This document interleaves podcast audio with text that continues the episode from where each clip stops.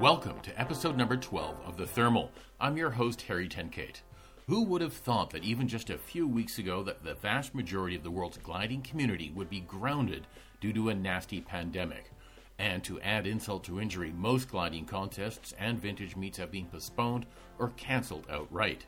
Here in Canada, all gliding clubs are closed. Club leaderships are working on plans to start up flying again once individual provinces give the green light for outdoor activities.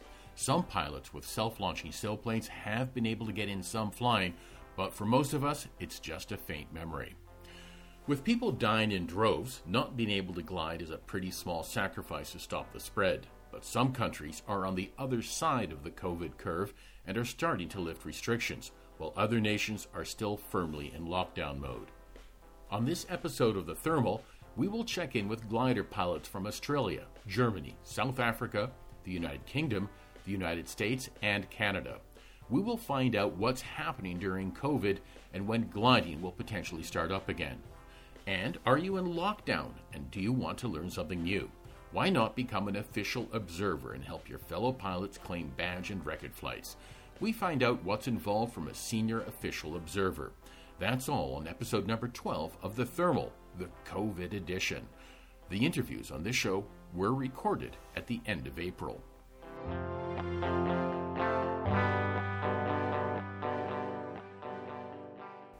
The United Kingdom has been one of the hardest hit nations in Europe when it comes to the COVID 19 pandemic. The death toll and infection numbers are still climbing, and the curve isn't close to leveling off.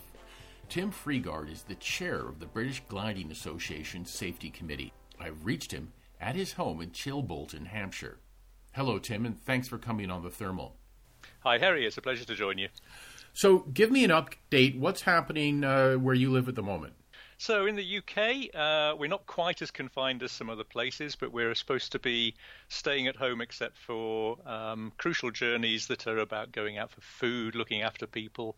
We're allowed out to exercise. Um, we haven't got any legal limits on how far we can go, but the police are turning people away from popular spots and that sort of thing. Uh, everybody's getting pretty organised about um, uh, group, you know, group in the village where people that can move around, looking after people who have to confine themselves because they're vulnerable or old. Right. And uh, life is quite different. It's much more peaceful. The skies are bluer. but unfortunately, we're left uh, on the ground looking up at the sky at the moment. What What's the status of gliding in the UK? So gliding has stopped. Um, it hasn't actually been legally shut down. Um, it was uh, left in the hands of the, uh, the, the gliding world and and also the light aviation world to kind of take that decision for themselves. Mm-hmm. Uh, so we're I think the only light aviation that's happening is you're permitted to take a powered aircraft in the air if it's absolutely essential to keep the engine uh, in condition. Right. Um, but there's, there's been no gliding for probably four weeks now. So is the BGA coming up with some kind of guidelines and protocols getting ready for the day that gliding can start again? Yeah, that's interesting because because we haven't the faintest idea how long that's going to be and how uncurrent we're going to be by that point. But uh, uh, over here, as in, in plenty of other affected countries, this came at a time when a lot of people still hadn't checked out uh, after a long layup over the winter, and that's giving us a, a bit of bit of thought there as well. But the uh, the BGA just in the last few days has come out with a, a one page of, of loose guidance really for um, returning to flight should it happen within a reasonable length of time. Mm-hmm. Um, and uh, actually, I've found it interesting because my, my view on this was based very much upon my personal experience, and uh, that's echoed in um, in the advice that's come out here. So, what kind of advice are we looking at? Yeah, well, the observation really is that um, uh, pilots who are reasonably accomplished tend not to lose their stick and rudder skills so much as their procedural skills. They tend to get most things right and then forget some things completely. Mm-hmm. Uh, so I think quite a lot of the advice here is about risk management and making sure that you've tried to get your head back into the right sort of uh, frame of mind before you take to the air. So, um, so is the sure requirement sorry to interrupt you there, but is the requirement for a spring check ride is that now moved down and pilots can self check something along those lines? Is that what you're suggesting? Well, first of all, the BGA advice here isn't really prescriptive, but it's given some examples here. Um, and it's kind of saying if you're a if you're a Gold C pilot or an experienced instructor, um, then probably if you sort of sit down, read through some some guidance, um, pick a day when the risks are very low, um, then you can probably check yourself out. Mm-hmm. Of course, pilots who are weren't particularly current at the beginning um, and uh, maybe not very experienced at the beginning, then we'll definitely be uh, hoping we've got instructors who can give them check flights. So two seaters, what's uh, what are the thoughts on that? Yeah, well, um, I guess that depends upon what the, uh, the, the, the global situation is in terms of the uh, the virus by the time we start flying again. Most likely is that uh, there'll still be plenty of glider pilots who are in the category of being vulnerable to the disease, um, and uh, that we'll want to be uh, keeping distances between people up, even if it's not kind of legally enforced upon us. Mm-hmm. I know there's been some discussion of whether you can uh, put uh, screens in gliders and so on, but I don't think anybody's really reached a conclusion on that yet. Right, right. Yeah, so much uncertainty still to try and figure things out. And yeah. I imagine you're recommending that, the, you know, even if the gliding operations start again, the visiting public will be, you know, not uh, not welcomed as much as they used to be. I think we're not expecting that to take off again for quite a long time. Hmm. hmm. Of course, it's a great worry for the clubs because um, they're worried about uh, loss of income and drift away of members too. But I'm sure we're all feeling that around the world. Yeah. Now, were there any other protocols uh, recommended by the BGA when it comes to wiping down gliders or keeping masks on, anything along those lines?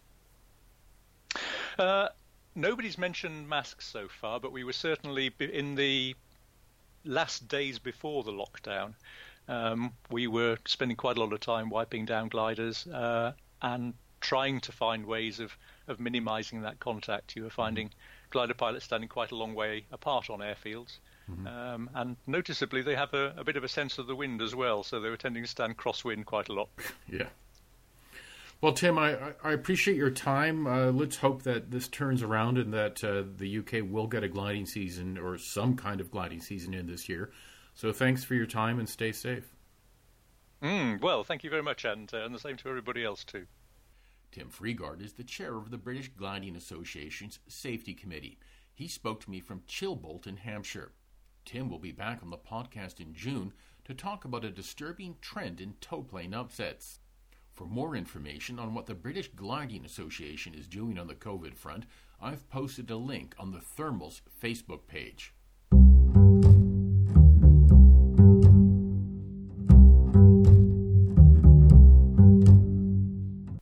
Situation in Germany is slightly different. The pandemic has peaked and the government is starting to loosen restrictions. Katrin Senne is a world class competition pilot and rep for Jonker Sailplanes. I've reached her in Edlingen, Germany. Hello, Katrin. Thanks for coming back on the podcast to talk about COVID and gliding. Thank you. Very nice to be back again. Yeah, it was strange. I mean, we spoke three months ago when you were just uh, back from Australia and you know, you spoke about bushfires in Australia and flying through conditions there, and now uh, three months later, we're talking about COVID. It it feels very strange. It was very strange. Yeah, the, the world turned upside down. We just made a full stop, a complete full stop. Unbelievable. Yeah. So, what's happening in Germany in, in your town where you live? Well, we had also now six weeks of restrictions where we only were allowed to go shopping out. So all schools were closed, like everywhere.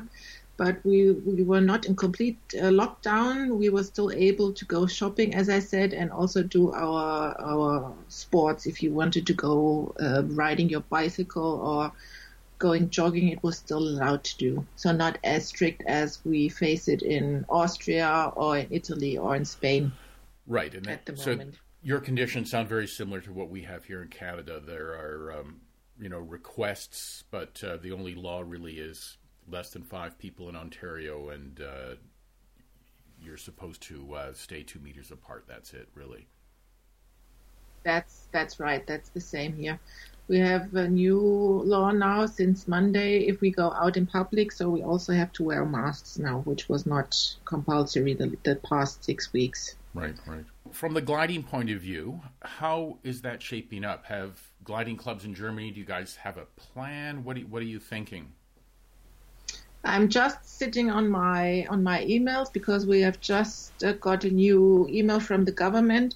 As you know, the gliding is we have a federal restraint system here in Germany, and all the sport activities are are in the hands of the local countries, which they do or which they say. So we have a federal state um, situation in Germany. We have 16 countries, and for instance, last week the the country of Rheinland-Pfalz, they already said um, our public airports are open again, so people are allowed to come and fly if they regard if they take uh, yeah if they just regard the the five meter or the two meters apart from each other and no no personal contact. So they were able to fly, and I just got an email from our um, sport minister conference, which was held yesterday evening and now they say that the yeah the sport makes a big contribution to the social cohesion and the pres- mm-hmm. preservation of health and mo- mobility and thus the quality of life of the citizens, especially in times of tension. So it must therefore be made possible again step by step. So this means that they are opening now, starting from the 4th of May, they are allowing to do sports again, it looks like. Oh, that's good news for so, you guys. Yeah. So I think our our country uh, gliding um, clubs or communities they will now give out uh, guidelines, and I think we will be able to go gliding again from the fourth of May onwards. So, what are some of those guidelines and protocols? I mean, for example, let's say you land in a field. Uh, you know, do you have to wear masks? What what are the protocols that uh, they're thinking about? Yeah, the protocol, they, they just said, if I can just mention this, the sport and training operation can be permitted in accordance with the following rules in recreational sports in a first step. So it is if the sport is possible to do in fresh air, in public space, or in public or private outdoor sport facilities, and um, if you can ensure a sufficiently large distance between people from one and a half meters. Mm-hmm if it can be carried out without contact. So this means for double seater flying, this I don't know if we will be able to do that flying in double seaters because of the distance. Right. We have to wait what happens. And that's going to be a problem for check rides as well. Yeah, and, and the hygiene and disinfection measure measures consistently followed. Mm-hmm. Yeah, I think we can do that. So I think we can do winch operating and aero towing. But the, the problem exists, just like in many other countries, when if you have to keep the distance, you can't use two seaters. We're coming out of a winter layover. What about currency for pilots? How are you guys going to handle that? Yeah, we are still discussing that in our club, for instance. And we said then the the gliding instructors should do a list um, and take in consideration how many starts and how many hours a pilot has done last year, and then do a, a, a start alone, but with the with the gliding instructor on the ground and on the radio, and just to be guided around. Interesting. And this, but yeah, so we are t- we are thinking about doing that. And then when it's possible to do a, a double seater start again to make the check flight afterwards. Mm-hmm. What about cross country flying? It doesn't say anything that we shouldn't do that. I think we can do that. We can start doing that again. I'm just trying to imagine you have somebody in an LS4 that goes goes cross country and winds up in a field somewhere. Um, I, then you'll have two people in a car driving back, the pilot and his one retrieve crew. I guess that's problematic. Yeah, that's maybe problematic. But yeah, then it must be somebody of the same household to help you. Right. The yeah. people who've been around last the last couple of weeks. Yeah, maybe we'll have to address that also. Who's your retrieve car in case of outlanding? Yeah. Things get complicated quickly with this whole thing. Yeah, I know. It's it is. So, in in the big picture, though, it sounds like you guys are taking the slow steps to get back into some kind of normalcy when it comes to gliding, which is a good which is good news. I hope so. I hope so. I haven't gone, I haven't got, but this is what the con- the minister conferences uh, gave out mm-hmm, just mm-hmm. just today. Well, Katrin, so, thank you very much for the update on this. I, I hope you uh, get some flying in, some safe flying, and that the, the, the rates of infection and everything else keeps to, keeps dropping where you are. Yeah, we hope so too. But it is a fragile situation yeah. everywhere. Stay safe, Katrin. Thank you. Yeah, thank you. Thank you too. Harry, bye. Bye. Katrin Senne spoke to me from Adlingen, Germany.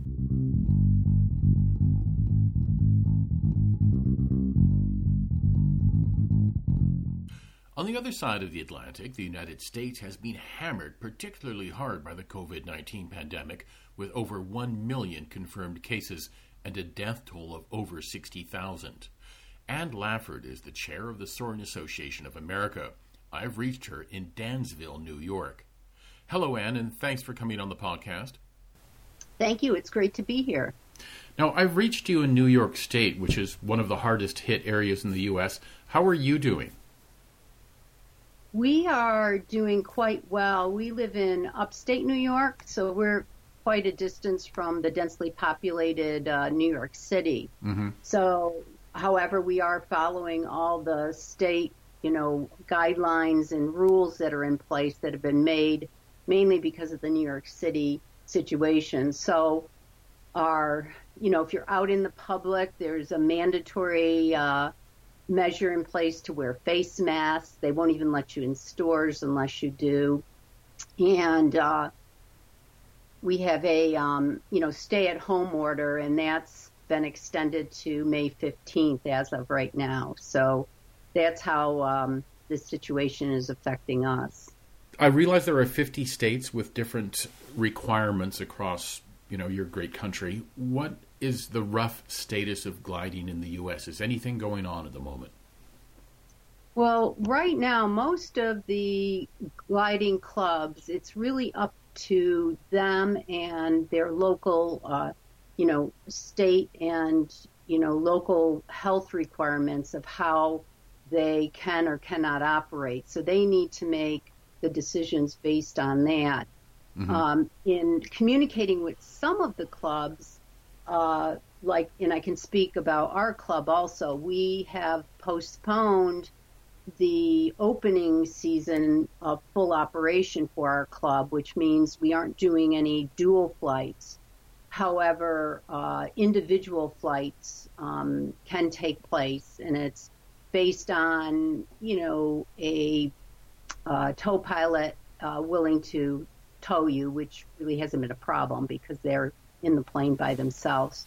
And we've put disinfecting type procedures in place on, you know, just how to uh, clean the planes and stuff. So that's what we're enforcing in our club, and I know some of the other clubs are doing the same. They're they're they're flying, but they're not doing dual instruction.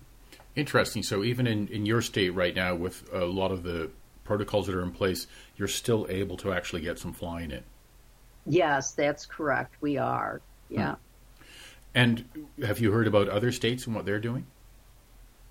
Uh, no, I really haven't heard um, specifically from any of the other states and what they're doing. The only one I am familiar with is in Texas, and I know they're doing the same thing. Individuals can fly single place or you know, by themselves, but there's no dual um, dual flights taking place. Okay. So they're pretty much doing the same thing that we're doing here in Dansville.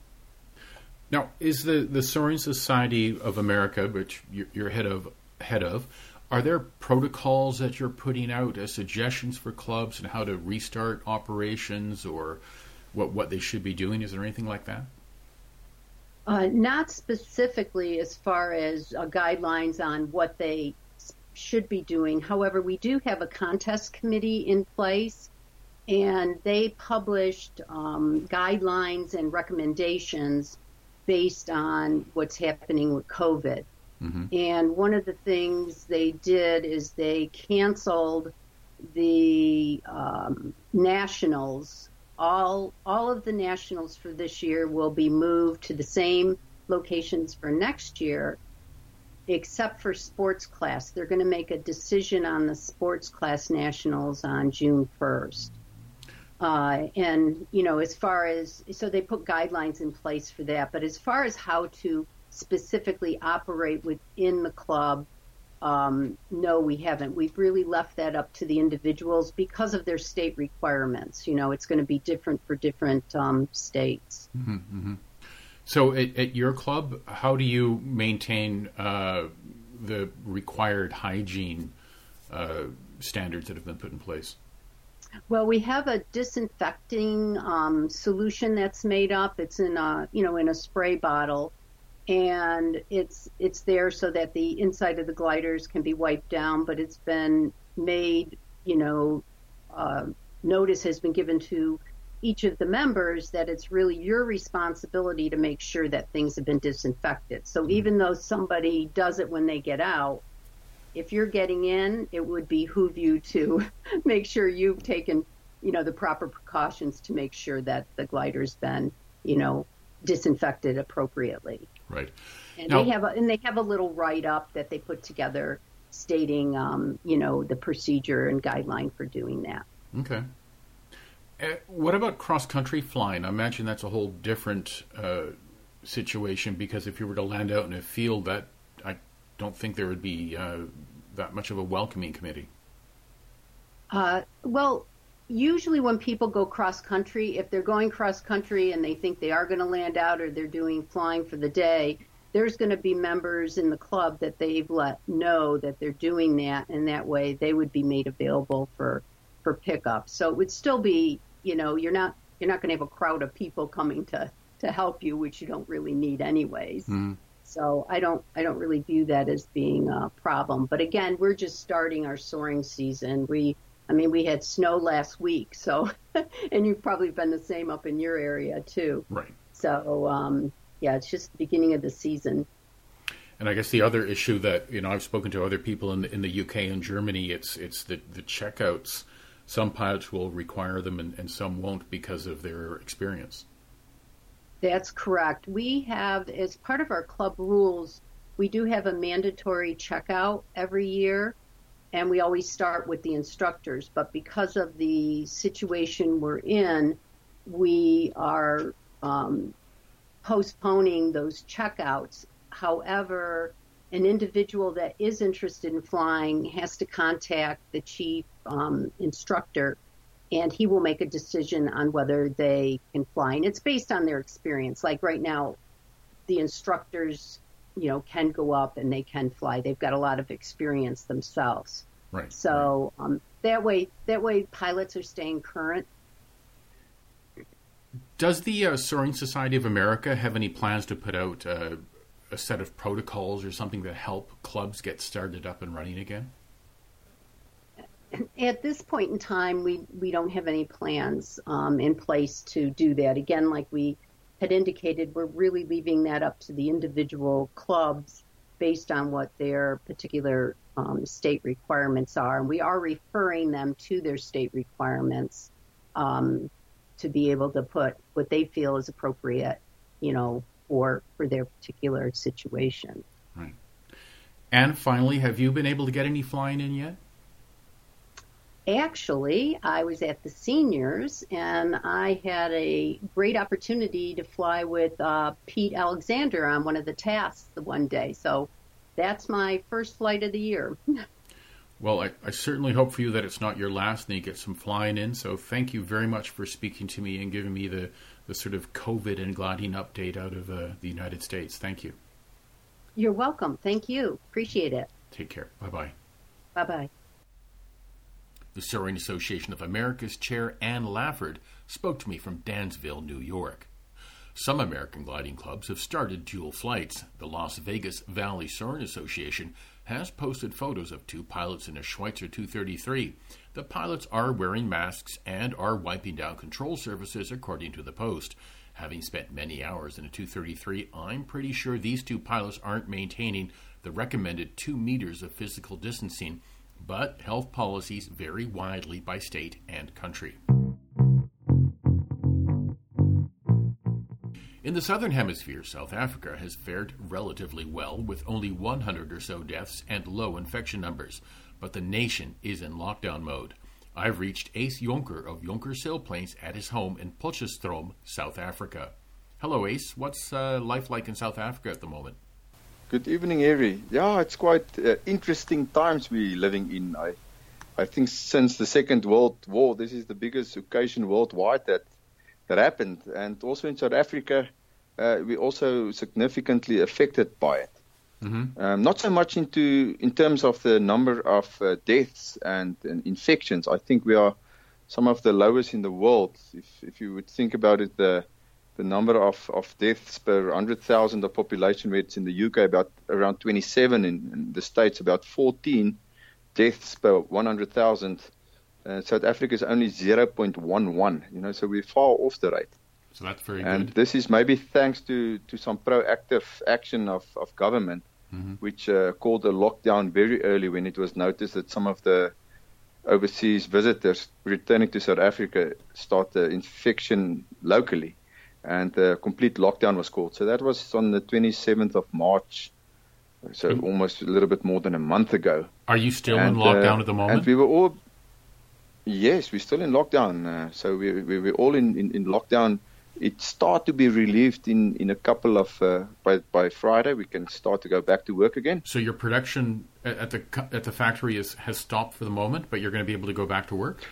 Unfortunately, production had to stop uh, hundred percent um, luckily, we we have relief from the from the lockdown from uh, from Friday. So from Friday, um, there's different categories. So we're now in a lockdown, which they call lockdown level five, which is a complete lockdown, and we will move to lockdown four from Monday, and then each province will will be able to to assess the number of infections, and then we'll be lower the lockdown intensity to level three to one, and then back to zero. Are you going to be able to put in protocols to ramp up production? Yes, the first, the first, obviously we're now in lockdown, but from Friday we can return to work um, with 20% of the personnel at time, which means that we will be running two shifts and uh, we will be focusing on production. So the production will be 60%, if I guess, 60% of the personnel will be will be back running with all the administration actions that's possible that will be run from home offices and also the engineering team. Um, the prototyping team, which is engineering service, could run at full uh, full capacity. So that's quite good. That engineering services producing uh, uh, supporting manufacturing organizations can actually return 100% back to work, um, is which is good news. news. for us. What's the status of, of gliding? Is anybody doing any flying at all at the moment? The airspace is completely locked down from the 27th of March. So all flights need to have approval from our Civil Aviation Authority and that they actually only granted permission for critical services like crop spraying, and if there had to be people um, returned from overseas, they, there were special flights allowed inside the country. So if you look at Radar 24, the South African airspace is completely dead for one month. It's um, quite amazing. Do you expect gliding clubs to be able to start up again in the near future? Yeah, our Aero Club um, is approaching the minister to explain that that for, for requirements for, for currency and to keep equipment in good working order that we need to, to start up operations soon and we expect that we will be able to, to get it lifted soon. The advantage that, that we in the southern hemisphere is having is that we're getting to the end of the the season and we actually completed our flying season not completed but we had a good summer flying season and the desire to continue with flying is not as high as it would be in the northern hemisphere. We're now coming out of a winter, and you actually would like to get airborne again. Yes, so for tell, us, the, tell me about it. The effect, yeah, the effect on, on our society is at this moment not so severe. You can see that people actually talking and like to go and fly, but um, I think we're all understanding the situation and. Um, and it is, there's, there's no much uh, complaints ab- about it at this stage. And I think that we will be able within the next month or so to, to be able to do operations. I doubt it if it will be in club, if clubs are, will be operated and schools will be operated to fly, but I think individuals will be able to, to return back to air. Right, that's what I'm hearing from other countries as well. Uh, well, I heard that about Germany, that that's going to be happening there, and it's also happening in the U.S. at the moment. In England, it's completely shut down, and they're not expecting anything for a number of months. Yeah, no, it's amazing times. It's absolutely amazing. It actually feels funny that you're not allowed to fly. Yeah. That's a weird feeling to, to cope with. yes, it certainly is. Now, Uys, before I let you go, I see that uh, you guys are floating the idea of a, of a JS4, a new standard class glider. Are you working on the prototype, or what stage are you at? Yeah, we're quite excited about this project, but no, we haven't started with a with a prototype as yet. Um, so the JS4 is in the early design stage. So the aerodynamic design has been now completed by our aerodynamic team, and they've handed this now over to the structural team. However, the structural team is still um, doing final um, documentation and certification work on the JS2.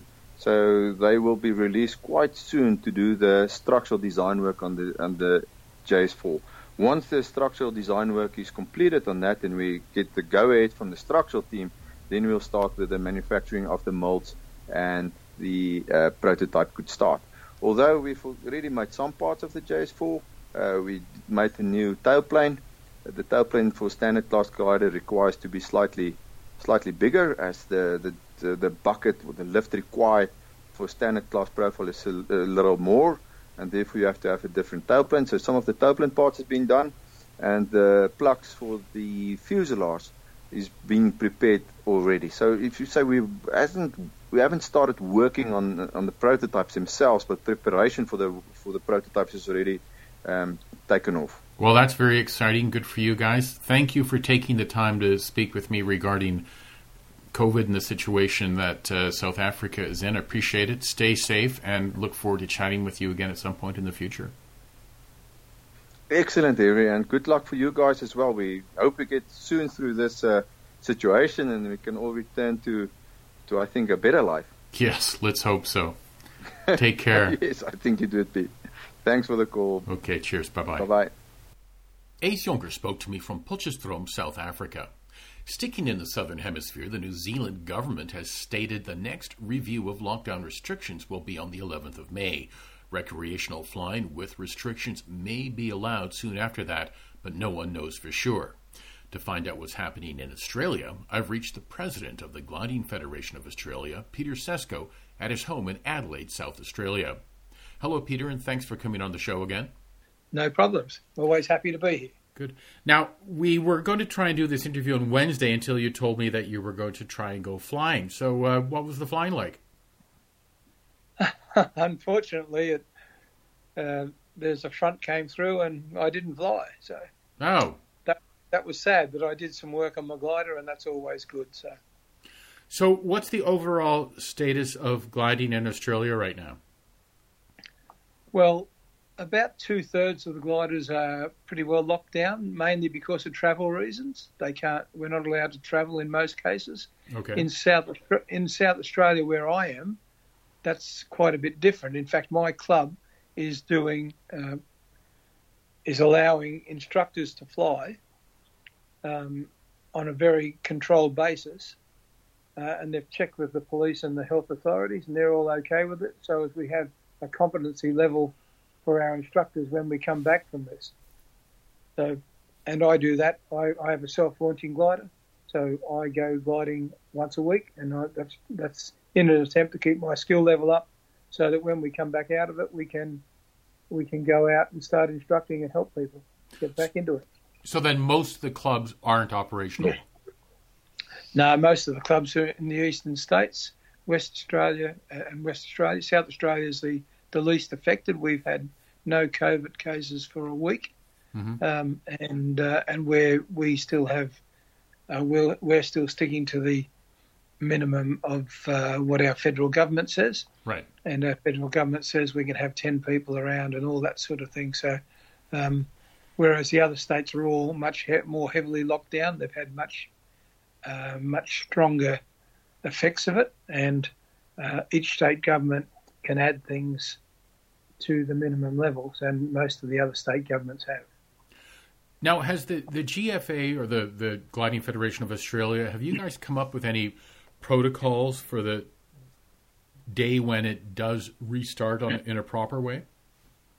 No, no, we haven't done that at this stage of the game. We are talking about it, but we've we've basically said to our clubs, which is where our base administration goes, uh, we've said we're not going to tell you what to do during during the COVIS um, because there is so much information coming out from the federal and state authorities that all we would do is muddy the waters. So we've said make your own decisions on that, and each club has done that, Mm-hmm. um, and they're they're making their decisions. But it's largely a measure of of require the requirement to to not travel, uh, and the eastern states in particular are effectively locked down, whereas we're not. So there's no travel between states. No, all the state borders are shut. Huh. Uh, Interesting. you have to have a, you have to have a, a uh, have to have a reason to go there. Right. And if you come if you go into any of the states uh, from another state, you have to go into two weeks self lockdown. Interesting. Yeah. Yeah, and here- it works. It's working. so, yeah. Here in Canada, most of the provinces uh, you can travel between them. There are a couple out east that, if, uh, for example, if we were to go to Newfoundland and Labrador, we would have to spend two weeks in uh, isolation as well. But for the most part, we can travel. But governments are, are absolutely discouraging travel of any kind, except if it's uh, you know related to any health care or pertinent business that's related to the economy. Yep. So, have you uh, given any thought to two seaters and what's going to happen with that uh, as as the future, you know, moves along? Well, we, we have. I, I personally have, of course, because I have a two seater, um, and uh, we we don't know just exactly what we're going to do yet. So we're still formulating a, a really good response for people. Mhm. But uh, at this stage of the game, it, it's all about making sure the aircraft and everything you touch is is sanitized um, and um, ensuring that people clean their hands and all yeah, all those simple things that are, beca- are coming to the fore at the moment, which I think they're all going to be around for a long, long time. Yeah, unfortunately, I think you might be right. You given any thought to field landings or any cross country flying, or is that completely off the books? Well, that that would be silly uh, in my mind. I see. I fly every week, but I only fly locally, even though I've got a Nimbus 3DM. Mm-hmm. Um, and the reason that I do that, and- and the same as uh, my club is discouraging anybody going anywhere uh, other than local, Yeah. is quite simply that if you outland, you've got to go and get somebody else involved. And as soon as you've got somebody else involved, you're upping the risk factor. Yeah. So, especially in aircraft like mine, where you know the inner wing panels weigh 88 kilos each, I can't do that by myself in a in a in a paddock. So, um, so it's the same same with across the board. Um, I don't think there's any cross country flying going on at the moment, and uh, I'm sincerely hoping it's going to be a really good summer because we've had some pretty bad winters, uh, some pretty bad seasons in the last three years, and then we had the drought over a long period of time. Then we had the bushfires. Yeah, not to mention the fires. Yeah, it's it's almost Yeah. you almost it's script from Armageddon. Uh, Do you, you need flying cockroaches or something to Yeah. you know put icing on the cake. I guess the You're only right. We've had three majors, so yeah. well, the only good news, I suppose, for you guys. I mean, we're opposite sides of the world. You're going into your non-flying season, or you know, little flying, because of your your winter. Even though you get much of it, but for us, we're just hoping to fly it all this year. Well, see, that's that's where we, we differ quite a long way. When in, in winter in in in uh, Europe and America, um, uh, well, I, I guess Canada, um, you have snow and all that sort of thing, so you actually can't fly in most cases. Whereas we can fly all year round, and we do Ah, um, in in everywhere. You know, our our winters are five degrees C at the worst case, sort of thing right. except in some very very unusual areas. So so this has actually put us in an area that we're not familiar with. We we simply don't have periods of time when nobody flies. Oh, interesting. Huh. And and I was actually going to talk to you about that separately after, if you don't mind, about what you do each year when you come back out of hibernation, Right. Uh, because because we don't have that factor. We just fly all year, and we we do tend we do tend to make winter our our maintenance period, but we still fly. Well, I've been speaking to a lot of people over the world. Uh, you know, Germany, the UK, the USA, South Africa, and uh, the issue that a lot of the countries are having that come out of so-called winter hibernation are spring checks. Almost every country has the requirement to do you know, spring check rides, no matter how experienced you are. And that's yep. one of the things we're dealing with in this part of the world as well is how to figure that out. So the more experienced pilots with CFI's permission will be allowed in theory at some point to fly solo.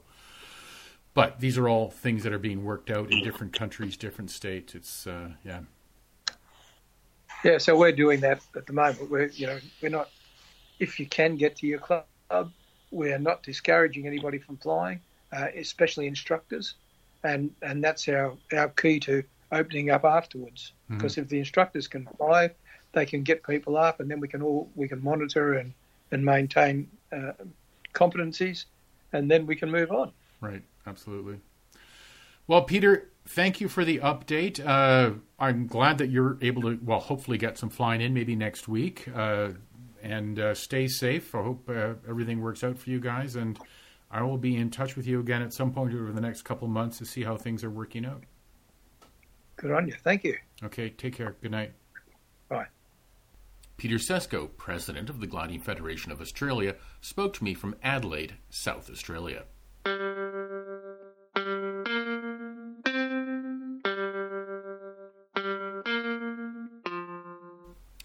And now a word about our sponsor, SkySight, the fabulous weather app designed with glider pilots in mind. If you want to learn more, listen to SkySight's founder Matthew Scudder on episode number 7. For listeners of the Thermal who are interested in trying out SkySight to maximize their cross country flying or just figure out if it's worth the drive to the gliding club, use the voucher promo code THERMAL in capital letters and you'll get a 14 day free trial. There are a number of fabulous webinars on how to use SkySight, a great way to while away the time during COVID.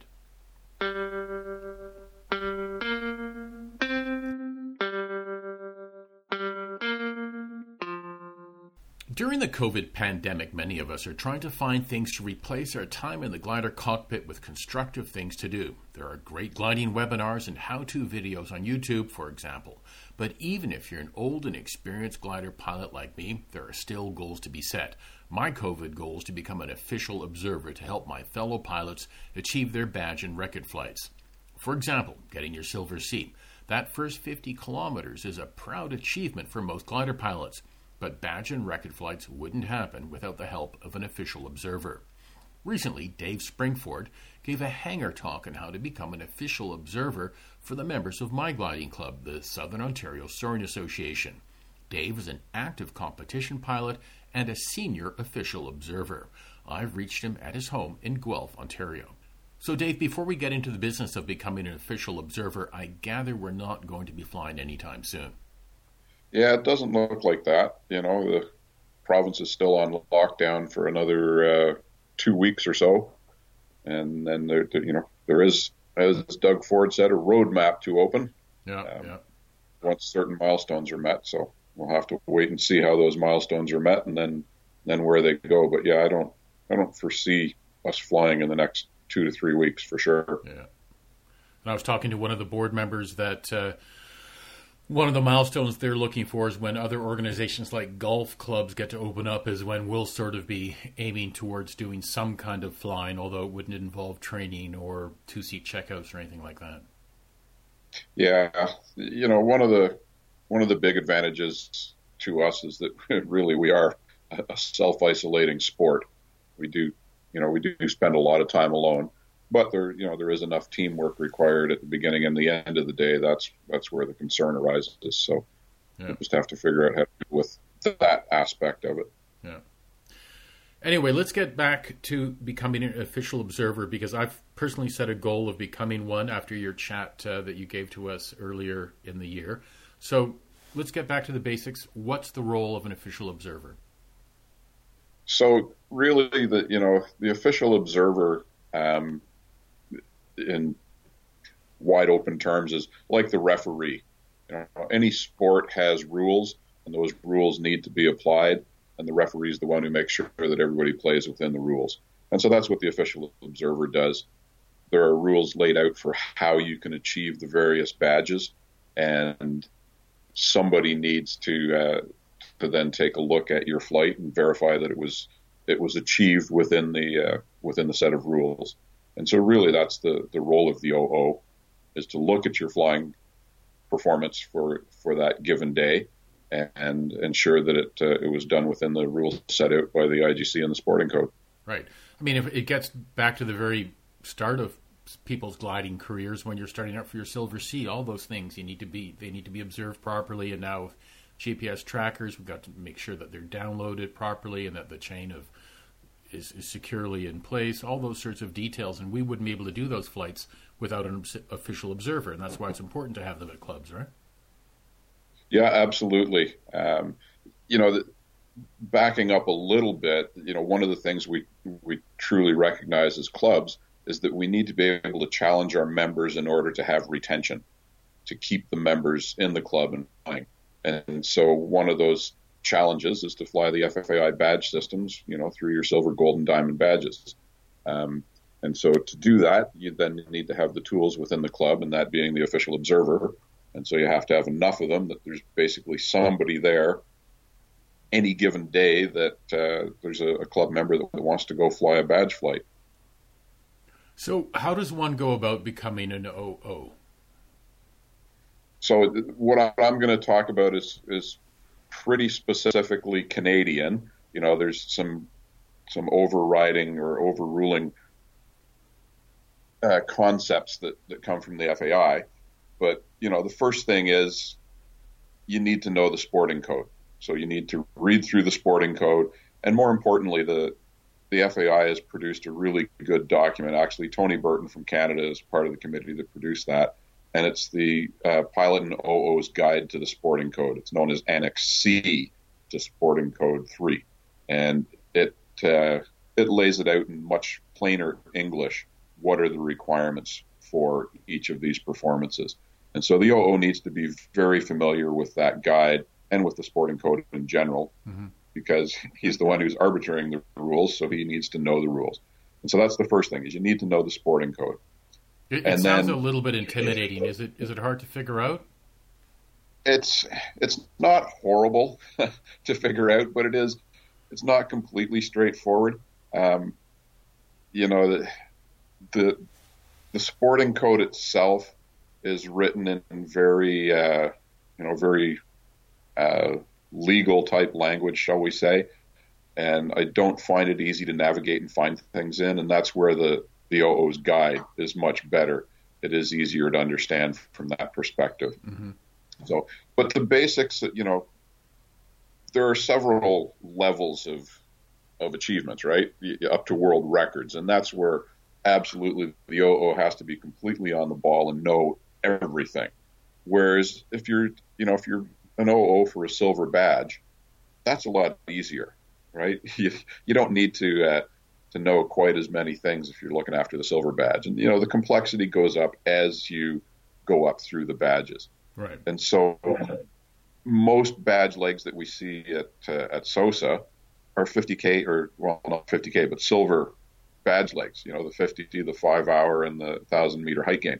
And those are really easy for an OO to process. Right. Um, it doesn't right. start getting difficult really until you get into the, the kind of uh, distance flight, or not the distance, but the goal flights, uh, where you actually have to declare turn points and cross a start line and cross a finish line. That's where things get a little bit more complex for the pilot and the OO. I, but otherwise, I spoke to uh, Terry Delore out of uh, New Zealand uh, a little while back, who had a record-breaking flight, would have had more records if he'd uh, been up to speed with the, the latest changes to the sporting code, which caught him out a little bit. Yeah, uh, unfortunately, and and I think our friends in the southern hemisphere get caught a little bit by sporting code changes. You know, we northern hemisphere people look at October as a great time to introduce new changes because then everybody has six months to go through the changes before it affects them on a flight. Whereas the Southern Hemisphere guys, the changes take place on this day in October, and then your badge is not valid because you did something that was valid yesterday. Yeah, so it's yeah. a bit unfortunate. So, at our club, I'm going to be going through well through the procedures that you've laid out to study and do little exams and talk to uh, you and some of the other OOs at the club. What is you mentioned the uh, the guide? Is that the best place for people to go for information on this? Yeah, really, the two documents: the Sporting Code Section Three, which is the full Sporting Code, and then the the, the Section Three Annex C, the OO and Pilot's Guide. That's okay. the only place you can go as the resource to read. Um, so once you're comfortable that you've gone through that and have some understanding, then IGC overall says they're the national association. So in Canada, the Soaring Association of Canada is responsible for uh, deciding how an OO can become an OO. And what we have in Canada is a quiz. There's something like a 35 question quiz based on those two documents. It's an open book quiz. It uh, it has the references for the answers right at the bottom of the question, so you can read the question and either you know it or you don't. If you don't, you look up the answers in the in the two documents, and then you select your answer from the multiple choice. Once uh, once you've done that quiz, you send it to me as the club senior OO, and I take a look at it and grade it for you and correct any mistakes. And then there's an application form that we fill out and send to the National Association and the National Association then issues you your OO number that's used on, on all your uh, your claim forms that you'll complete. Well, it sounds very straightforward, or relatively straightforward. I'm going to be uh, hitting the books during COVID because God knows I don't have much else to do. So, Dave, thanks very much for uh, enlightening us on, on how this works, and uh, I hope to see you out at the club uh, at some point this summer yeah, hopefully, uh, hopefully we'll be out there. Looks like the first really nice weekend coming up this weekend. Uh, I think I'm going to stay in bed with a pillow over my head. yeah, exactly. All right, Dave. Thanks. Take care. Yeah, you too, Harry. Bye now. Dave Springford spoke to me from Guelph, Ontario. A link that will take you to the FAI's sporting code for gliding has been posted on the Thermals Facebook page.